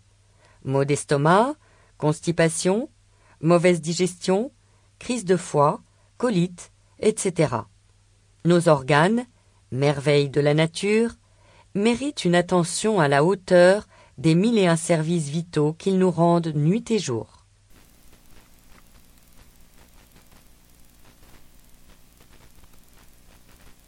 Jean-Loup Dervaux, Les maladies du foie et de la vésicule, causes, prévention, traitement naturel, durée 7h06, numéro 72970.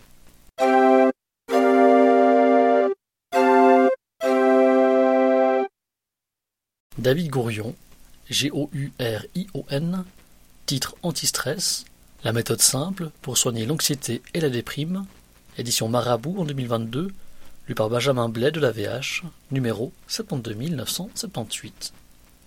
Ce livre est une méthode simple et rapide pour apprendre à gérer son stress. La souffrance et les maladies liées au stress représentent aujourd'hui un véritable fléau pour des millions de personnes.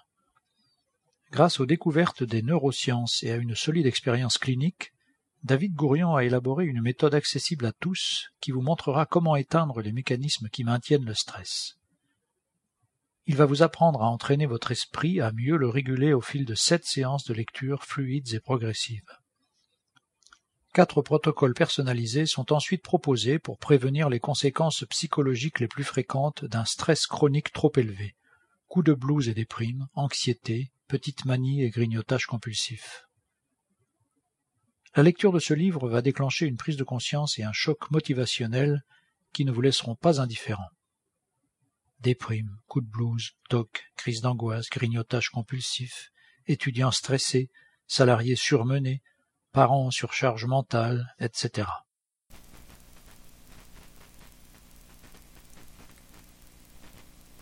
David Gourion, Anti-stress, la méthode simple pour soigner l'anxiété et la déprime, durée 6h14, numéro 72978.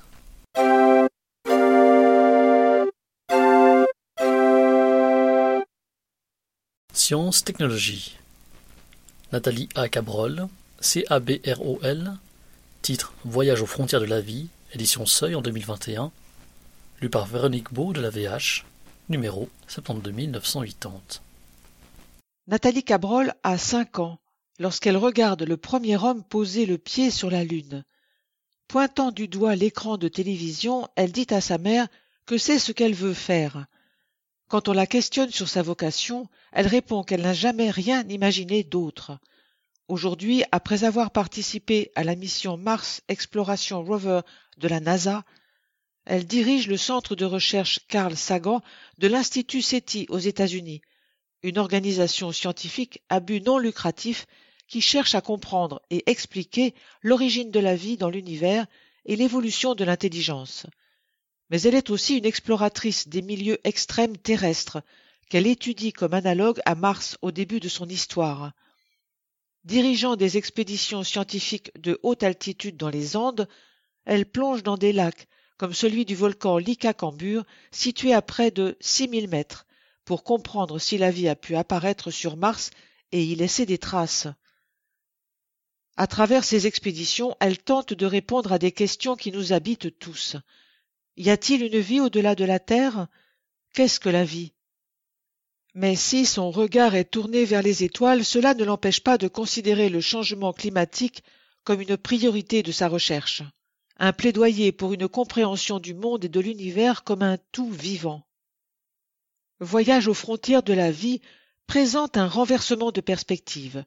Chercher sur la Terre les conditions d'une vie ailleurs. Vertigineux et dépaysant. Le récit d'un parcours passionnant, exaltant, exemplaire. Au-delà de cette quête dans l'espace, au travers de missions planétaires ou sur Terre dans des milieux extrêmes, c'est aussi l'histoire d'une exploration de soi-même. Nathalie A. Cabrol, Voyage aux frontières de la vie, durée 14 h 44 minutes, numéro 72 980.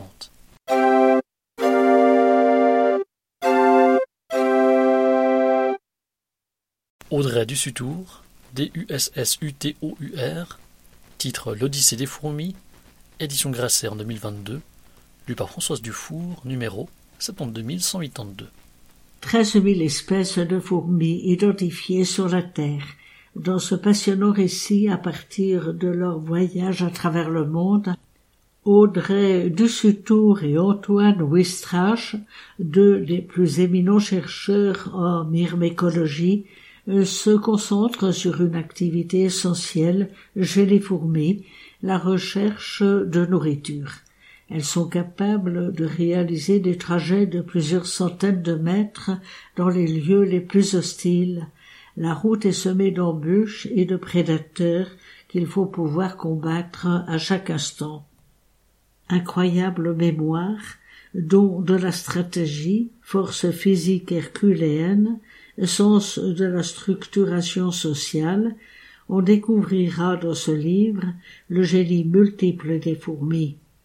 Et voici devant nous des nageuses, des haltérophiles, des médecins, des éleveuses, des droguées, des kamikazes, des voleuses, des planeuses, des esclaves, dans un passionnant récit que le plus trépidant des romans d'aventure ne saurait égaler.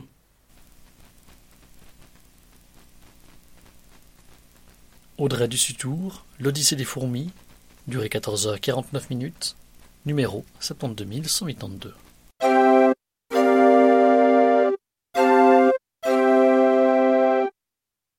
Société, économie, politique. Sophie Cluzel, C-L-U-Z-E-L, titre La force des différents, changer de regard sur le handicap. Édition Lattès en 2022, lu par Jacqueline Chaussière de la VH, numéro 72 981. 12 millions de personnes méritent bien un livre. Sophie Cluzel, la secrétaire d'État aux personnes handicapées, a interrogé pendant un an des personnalités autour d'un thème méconnu lié au handicap. Claude Chirac parle pour la première fois de son rôle auprès de sa famille et de l'interrogation que génère ce soutien. Qui aide les aidants? Le chef Yannick Aleno se confronte à la question du recrutement des personnes handicapées. L'athlète Marie-Amélie Le Fur raconte la féminité lorsque le corps porte la trace d'un accident.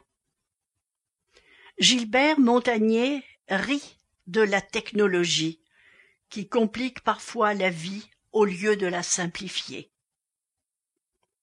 Le philosophe Alexandre Jolien interroge le rejet que suscite trop souvent le handicap. Dominique Farrugia tempête contre la galère d'un fauteuil roulant dans une ville. Le rappeur Gringe évoque la fratrie face à la différence. Marc-Olivier Fogiel répond aux reproches concernant la faible présence des personnes handicapées dans les médias. Éléonore Laloux révèle son quotidien de première élue trisomique de France à Arras. Damien Seguin, 6e au Vendée Globe, démontre que l'impossible se réalise avec une seule main. Tahar Ben-Jelloun aborde le lien père-fils qui se réinvente lorsque l'enfant a des besoins spécifiques. Face à face ou tête à tête, débat ou confidence, Sophie Cluzel mène ses entretiens avec la conviction que le collectif gagnera à inclure le particulier. Un autre visage du handicap se dessine, celui de la force. Tous les bénéfices du livre seront reversés au programme « Vie sociale et citoyenneté des personnes handicapées » de la Fondation de France.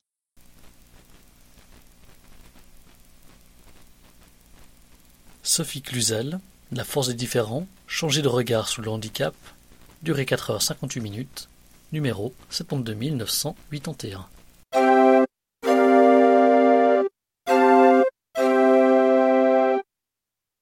Ivan Illich, I-L-L-I-C-H, titre Némésis médicale, L'expropriation de la santé, édition Point en 2021, lu par Jean-Luc Dupuis, numéro 72160.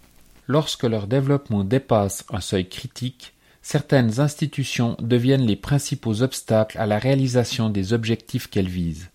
Cette contre-productivité paradoxale, version moderne du mythe de la Némésis, déesse grecque de la vengeance, Ivan Illich en fait ici la théorie systématique à propos de la médecine. Il critique tout particulièrement la diminution de la santé des hommes sous l'effet du développement sans fin de l'institution médicale, en soulignant l'inefficacité globale d'une médecine coûteuse, la perte de la capacité personnelle des individus de s'adapter à des environnements variés, et le mythe de l'immortalité qui conduit au déni de la douleur, du vieillissement et de la mort. Ivan Illich, Némésis médicale, L'expropriation de la santé, durée 9h52min, numéro 72160.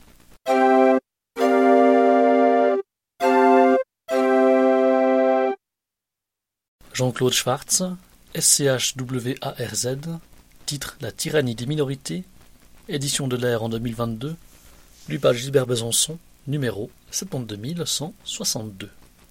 L'accélération exponentielle de notre monde numérique explique, selon l'auteur, la perte de contrôle de nos démocraties face à la tyrannie des minorités.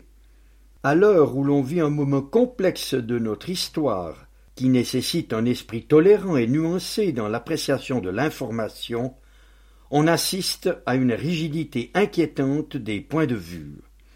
Des revendications justifiées comme l'écologie, l'égalité des sexes et le dialogue des générations se déroulent dans un climat délétère, allant jusqu'à l'hystérisation.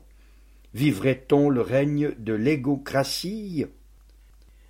Cette perte de bon sens et de respect d'autrui nous rappelle tristement l'atmosphère des années 30.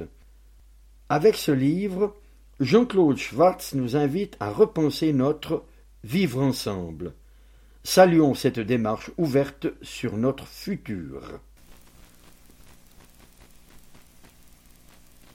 Jean-Claude Schwartz, La tyrannie des minorités, durée 2h52, numéro 72162.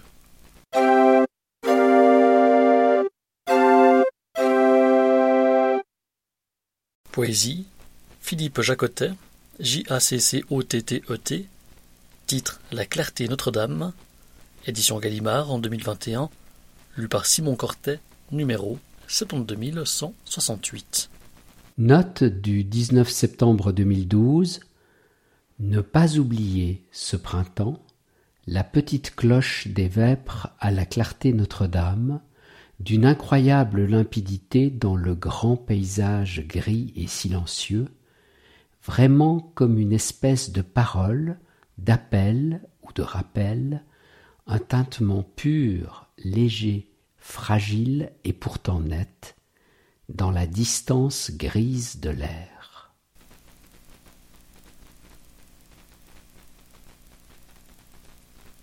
Philippe Jacotet, La clarté Notre-Dame, durée 56, numéro 72168.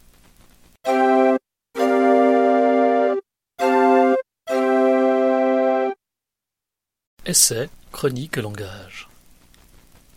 Bertrand Baumann, B-A-U-M-A-N-N, titre Le fond de l'encrier, édition de l'Air en 2022, lu par Bertrand Baumann, numéro 72179. Après Écrit dans le vent, puis De rien, c'est-à-dire de tout, voilà que notre promeneur du temps qui passe, notre sourcier des enchantements du quotidien, nous revient avec un troisième opus, Le fond de l'encrier. Ce titre un peu crépusculaire indiquerait-il une manière de dernier acte, de mot de la fin, de testament? Oui et non. Ce volume, comme les deux précédents, est d'abord une chronique douce amère du temps qui passe.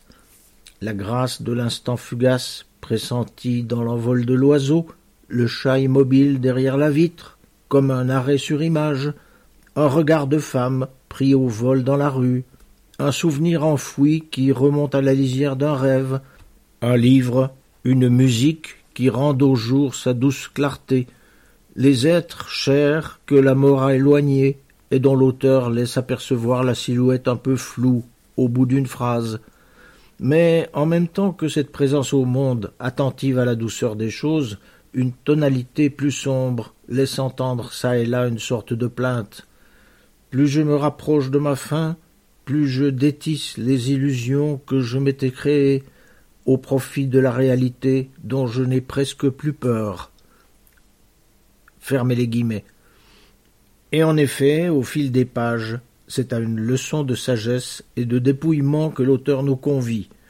On le voit se débarrasser peu à peu de tout le superflu qui encombrait son corps et son esprit, déposer sans se retourner les bagages inutiles, se libérer des habitudes, des savoirs, des convictions, des idées auxquelles il a cessé de croire. Reste alors l'essentiel, les choses qui durent, qui font battre le cœur, qui continuent à nous dire, à mi-voix, que la vie est une fête. J'allais oublier les chats, toujours présents dans un coin du tableau. Raymond Delley, D-E-L-L-E-Y.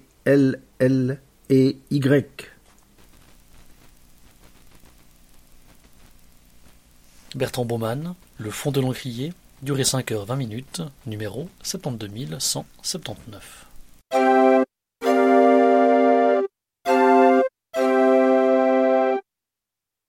Paul Fournel, F-O-U-R-N-E-L, titre Peloton Maison, édition Seuil en 2022, lu par Marianne Pernet, numéro 72147.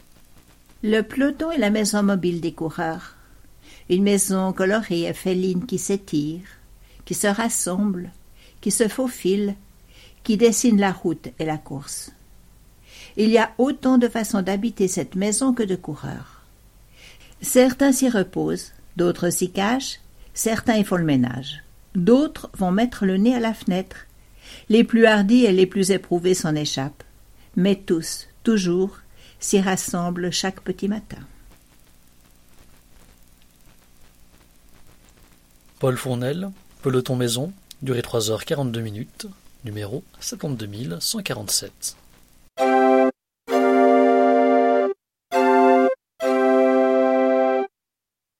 Raphaël Gaillard, G-A-I-L-L-A-R-D, titre « Un coup de hache dans la tête », édition Grasset en 2022, lu par Bernard Grandjean, numéro 72170.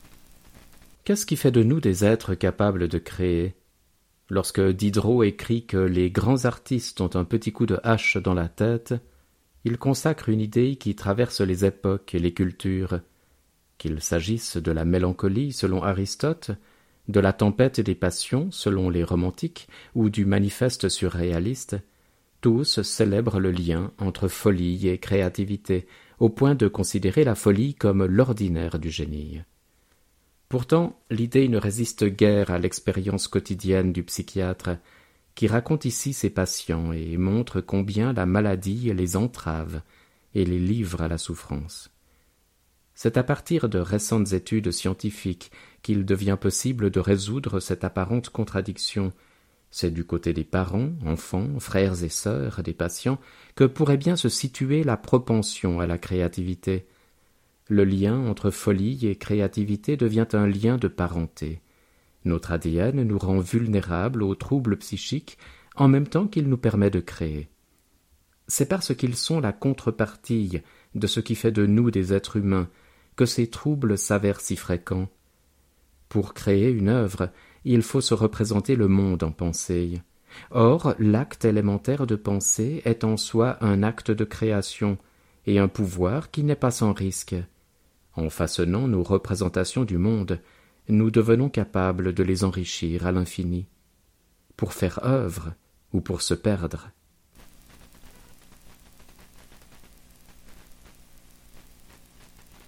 Raphaël Gaillard, un coup de hache dans la tête, durée 7h10, numéro 72170.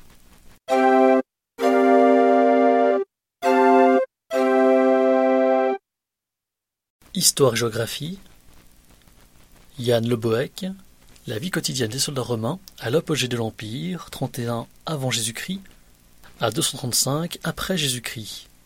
Édition Talendier en 2020. Lu par Jean-Marc Vaillant de l'AVH, numéro 73023. Yann Le Boec nous plonge dans la vie quotidienne des soldats romains à l'apogée de l'Empire, de 31 avant Jésus-Christ à 235 après Jésus-Christ.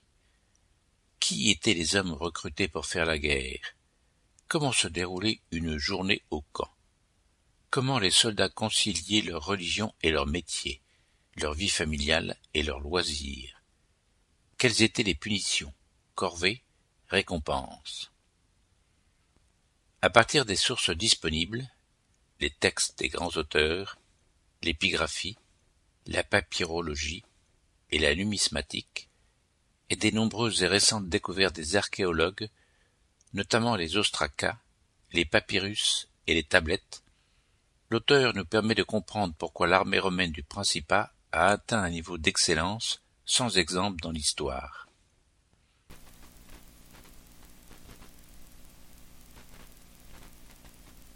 Yann Le Boec, la vie quotidienne des soldats romains à l'apogée de l'Empire, 31 avant Jésus-Christ à 235 après Jésus-Christ.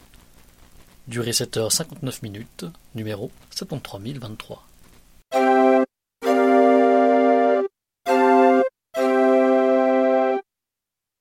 Titiou Lecoq, LOCOQ, titre « Les grandes oubliées, pourquoi l'histoire a effacé les femmes ». Édition l'Iconoclaste en 2021, lu par Marie-Hélène Hubert de l'AVH, numéro 72977. De tout temps, les femmes ont agi. Elles ont régné, écrit, milité, créé, combattu, crié parfois. Et pourtant, elles sont pour la plupart absentes des manuels d'histoire. C'est maintenant à l'âge adulte que je réalise la tromperie dont j'ai été victime sur les bancs de l'école. La relégation de mes ancêtres femmes me met en colère. Elles méritent mieux. Notre histoire commune est beaucoup plus vaste que celle que l'on nous a apprise. Pourquoi ce grand oubli ? De l'âge des cavernes jusqu'à nos jours, Titiou Lecoq s'appuie sur les découvertes les plus récentes pour analyser les mécanismes de cette vision biaisée de l'histoire. Elle redonne vie à des visages effacés, raconte ces invisibles, si nombreuses, qui ont modifié le monde. Pédagogue, mordante, irrésistible, avec elle tout s'éclaire. Les femmes ne se sont jamais tues. Ce livre leur redonne leur voix.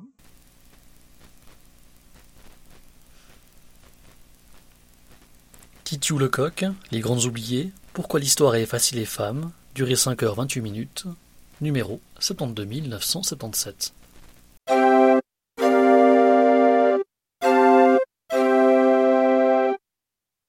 Jean-Charles Stasi, STASI, titre « Le vol de la tapisserie de Bayeux, l'incroyable projet des nazis ». Édition Talendier en 2018, lu par Christiane Messudan, numéro 72 167. Juin 1944. Heinrich Himmler, chef de la SS, ordonne le transfert de la tapisserie de Bayeux à Paris.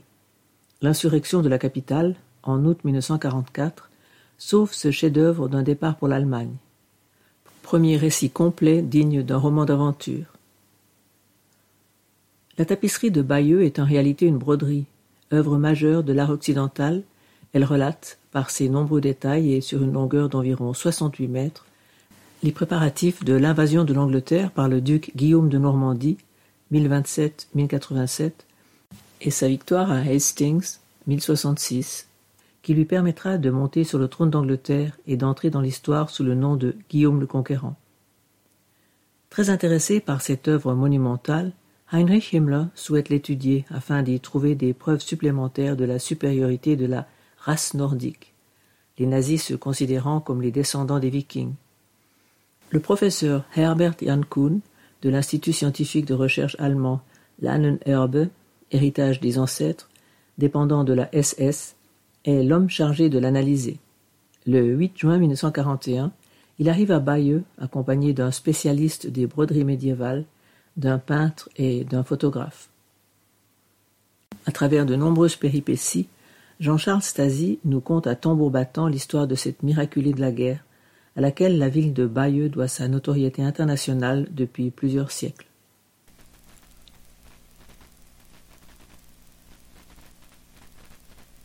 Jean-Charles Stasi, Le vol de la tapisserie de Bayeux, l'incroyable projet des nazis, durée 4h43, numéro 72 167.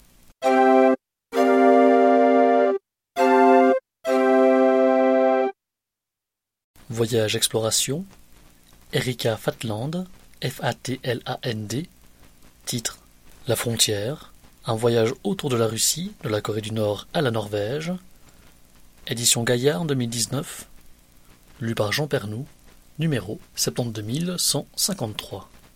Erika Fatland nous raconte la Russie, l'histoire et la diversité russe à travers ses rencontres avec les populations et les étendues qui bornent le plus grand pays du monde.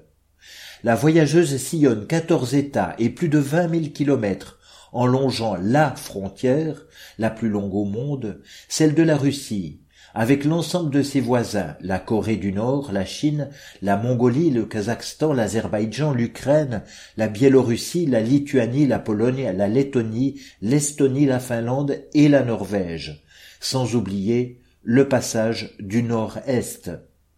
Ambitieux, ludique, instructif.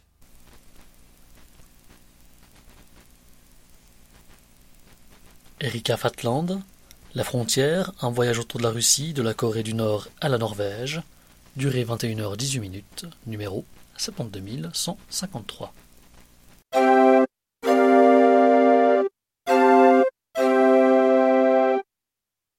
Les périodiques.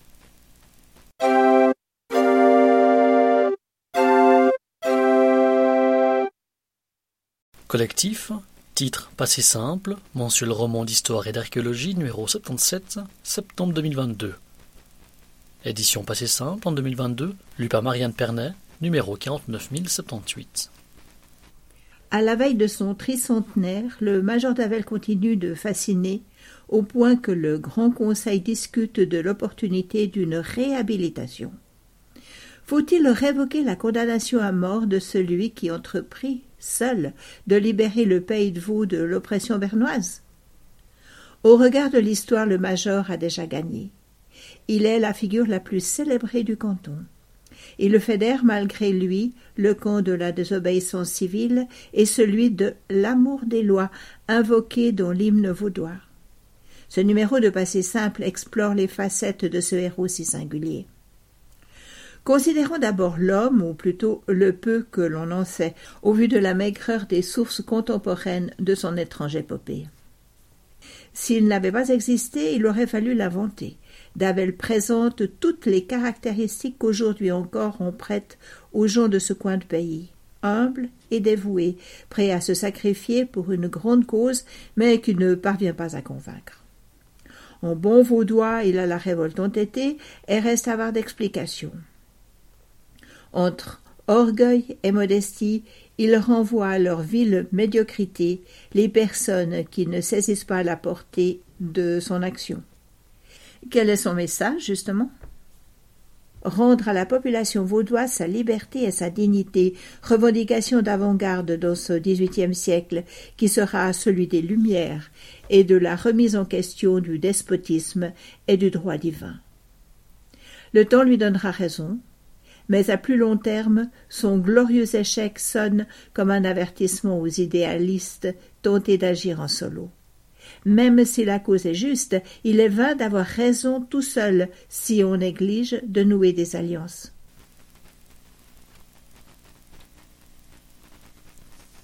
Collectif, Passé simple, mensuel roman d'histoire et d'archéologie, numéro 77, septembre 2022, durée 2h24, numéro 49078.